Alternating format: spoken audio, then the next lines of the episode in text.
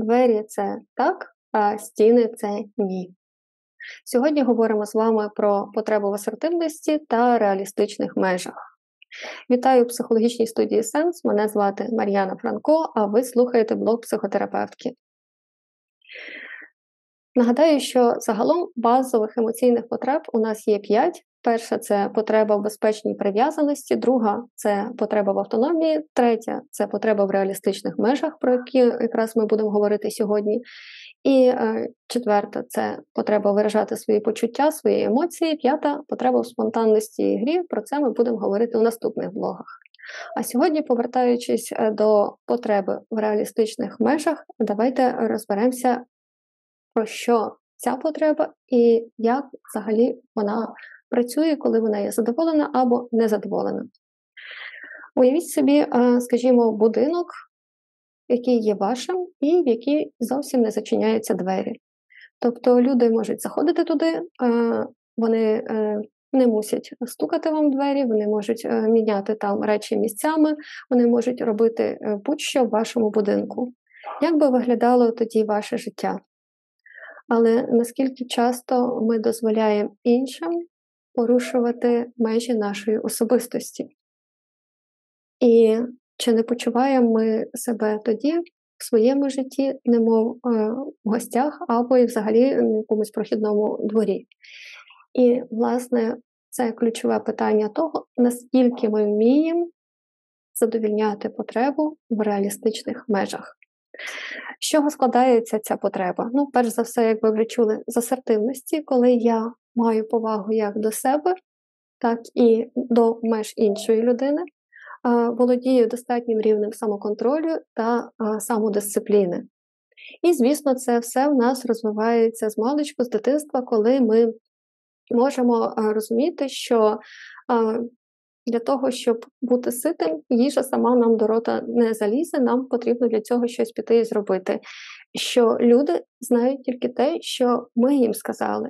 І якщо це мої потреби і інтереси, то це моя відповідальність їх відстоювати. І коли нас цього навчають, ми можемо це робити власне в асертивний спосіб і в добрій формі. Але якщо ні, наші межі будуть постійно порушуватись. Хоча навіть е, в науковій психології, е, в галузі соціальної психології, яка називається проксеміка, вчені дослідили, що незалежно від культури, є певні особистісні межі в просторі, і якщо їх порушують, то людина буде почуватися дуже дискомфортно. Скажімо, для людей, які для нас є близькими, призначена так звана інтимна зона нашого простору це приблизно 40-60 см. І коли наші близькі рідні, це партнери, діти, батьки або дуже близькі друзі, є настільки близько, нам в принципі це є комфортно. А ось якщо в інтимну зону зайде людина, е, яку ми не знаємо, ми одразу будемо почувати певний рівень дискомфорту. Адже навіть для друзів і для наших таких неформальних стосунків, скажімо, робочих, призначена е, просторова зона від 60 см до 1,20 м приблизно. А вже від 1,20 м і до 3 метрів це є межа таких неформальних наших е, стосунків, тобто людей перепрошую, формальних стосунків, тобто людей, яких ми загалом знаємо, але е, з якими ми не маємо жодних якихось домовленостей. А ось соціальна зона для людей, яких ми в принципі не знаємо, починається вже 3 метри і далі. І тепер е, зверніть увагу на таке запитання, як часто ми дозволяємо собі. Терпіти те, що наші особисті межі порушують люди, яких ми навіть е, особисто не знаємо і взагалі чи мають вони на це право. Тож, що нам потрібно зрозуміти, що ем, це є базова потреба, яку нам бажано вчитися задовільняти, і е, ми можемо в цьому не зупинятись, адже ця потреба існує в нас з дитинства і продовжує бути актуальною протягом всього життя, і ми можемо все краще і краще вчитися задовільняти свою потребу е, в асертивності і реалістичних межах. Тобто складовими цієї потреби, як я вже сказала, є асертивність, самоконтроль та самодисципліна.